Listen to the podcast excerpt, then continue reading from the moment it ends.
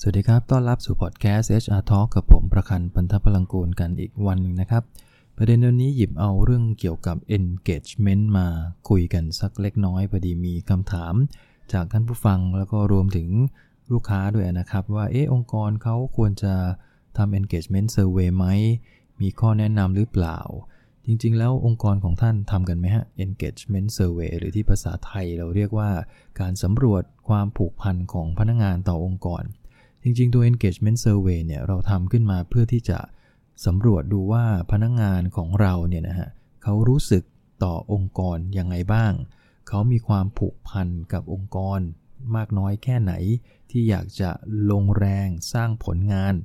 นะยอมเหนื่อยสร้างผลลัพธ์ที่ดีให้กับองค์กรอยู่ต่อไปเรื่อยๆ หรือจริงๆแล้วเข้ามาเนี่ยเขาไม่ได้ engage อะไรเลย เขาอยากแค่เพียงว่ามีหาที่ลงให้ได้ในช่วงนี้ แล้วเดี๋ยวอีก 5 ปีเขาไปอยู่ที่อื่น เป็นลักษณะแบบไหน เพราะว่ามันมีงานวิจัยค่อนข้างเยอะนะฮะในต่างประเทศที่เขาทำออกมาแล้วเขาพิสูจน์ได้ค่อนข้างชัดเจนว่า องค์กรที่พนักงงาน engage หรือผูกพันกับองค์กรสูงๆเนี่ย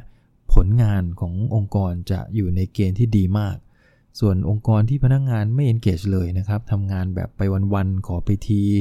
ทำไปเรื่อยๆ จบวันก็จบ จบวันก็จบไปเรื่อยโดยที่ไม่มองอะไรเลยนะฮะ ความเชื่อมโยงต่างๆ เป้าหมายองค์กรทำแค่งานของตัวเอง งานคนอื่น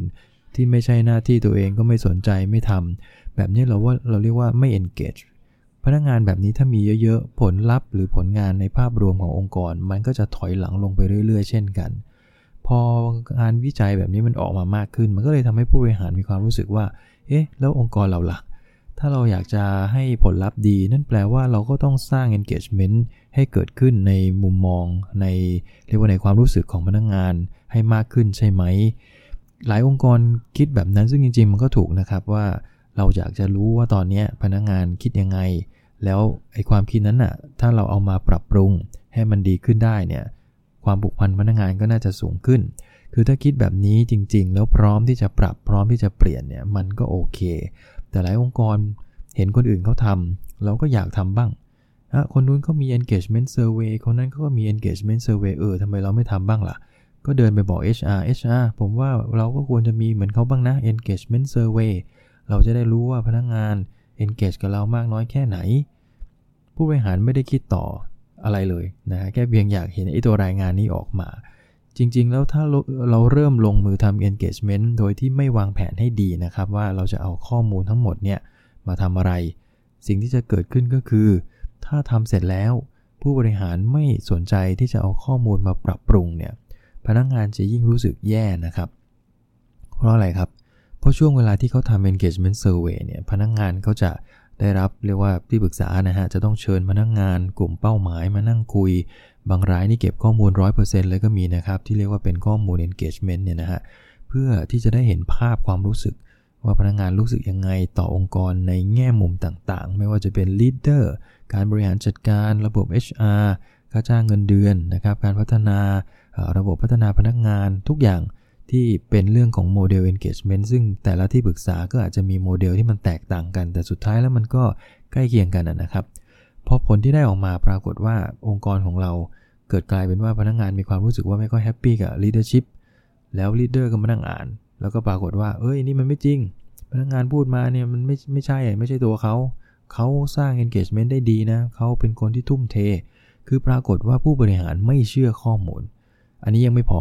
บางคนนี่ถามที่ปรึกษาเลยนะครับว่าไอ้ข้อมูลที่คุณได้มาเนี่ยใครเป็นคนให้ ผมขอชื่อหน่อยได้ไหมอยู่ฝ่ายไหน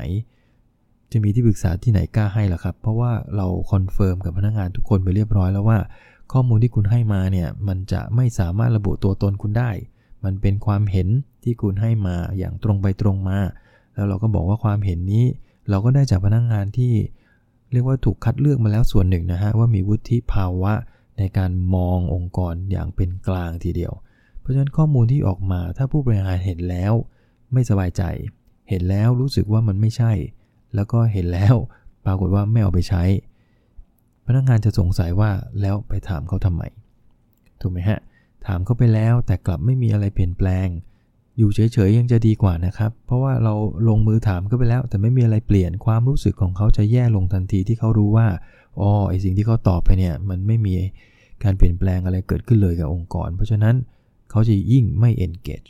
เพราะอะไร เพราะ trust ที่เขามีความเชื่อถือที่เขามีกับผู้บริหาร ที่เขามีกับองค์กรมันหายไปมันลดลงนะฮะ ดังนั้นถ้าองค์กรไหนอยากทำ engagement แนะนำว่าต้องพร้อมนะครับที่จะปรับปรุงตัวเอง ไม่ว่าจะด้านไหนก็ตามนะฮะไม่ว่าจะเป็นผู้นำการบริหารจัดการ ตัว manager ระบบ HR ทั้งหมด โดยเฉพาะเรื่องของค่าจ้างเงินเดือนสวัสดิการ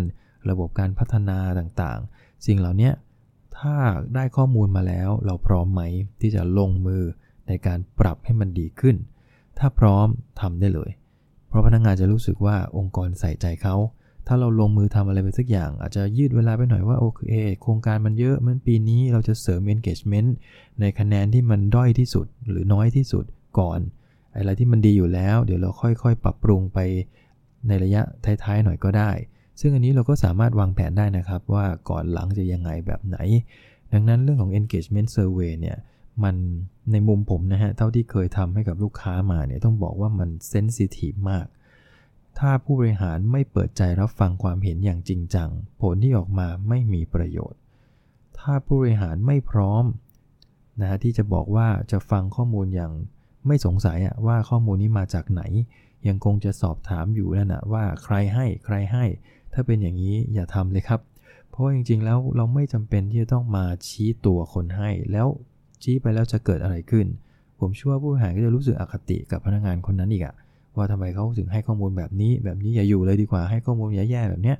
นะฮะมองแง่ลบต่อองค์กรเพราะฉะนั้นผมเอาคุณออกใช่ไหม ถ้าเป็นอย่างนี้ผมว่ามันก็ไม่ควรที่จะทำถูกไหมครับ และที่สำคัญที่สุดก็คือพร้อมที่จะต้องปรับปรุง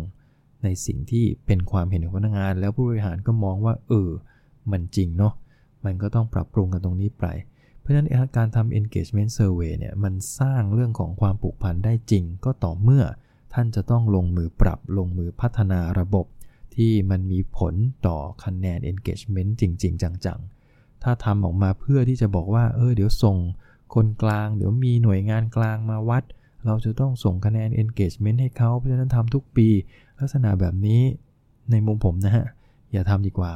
เสียเวลาเสียงบประมาณ แถมทำแล้วไม่มีอะไรเปลี่ยนแปลงมีแต่ส่งคะแนนไปเนี่ยพนักงงานจะเรียนรู้เลยว่าอย่าไปทำอะไรมาเลยคราวหน้าคราวหลังถ้าจะทำอีกพนักงงานจะไม่ให้ความเห็นอะไรอีกเลยคราวนี้ระยะปีหลังๆ ท่านจะได้คะแนน engagement ที่ไม่ตรงแล้วครับมันอาจจะกลายเป็นคะแนนเฟกเป็นความรู้สึกที่บอกว่าเออ ก็ดีก็ดีก็ดีไปเรื่อยๆ เพราะฉะนั้นตรงนี้สำคัญนะครับ องค์กรไหนถ้าพร้อม ผมแนะนำว่าทำได้เลย ถ้าองค์กรไหนยังแบบสองจิตสองใจว่าเอ๊ะได้ผลมาแล้ว จะทำอะไรกับมันจริงไม่จริงเนี่ย ผมว่าทำแค่เพียง satisfaction ไปก่อนก็ได้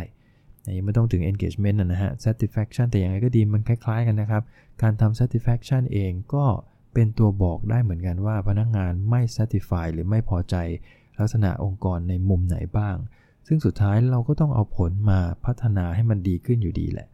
ไม่งั้นแล้วการทำ satisfaction survey การทำ engagement survey จะไม่มีประโยชน์เลย แล้วก็ย้ำอีกครั้งนะครับทำแล้วไม่เอามาเปลี่ยนแปลงปรับปรุงเนี่ยคะแนน engagement ของพนักงงานในปีถัดไป ถ้าถ้าทำถ้าท่านทำอีกรอบหนึ่งนะฮะคะแนนจะร่วงลงเมื่อเทียบกับครั้งแรกที่ทำนะครับเพราะฉะนั้นข้อมูลวันนี้น่าจะพอให้ท่าน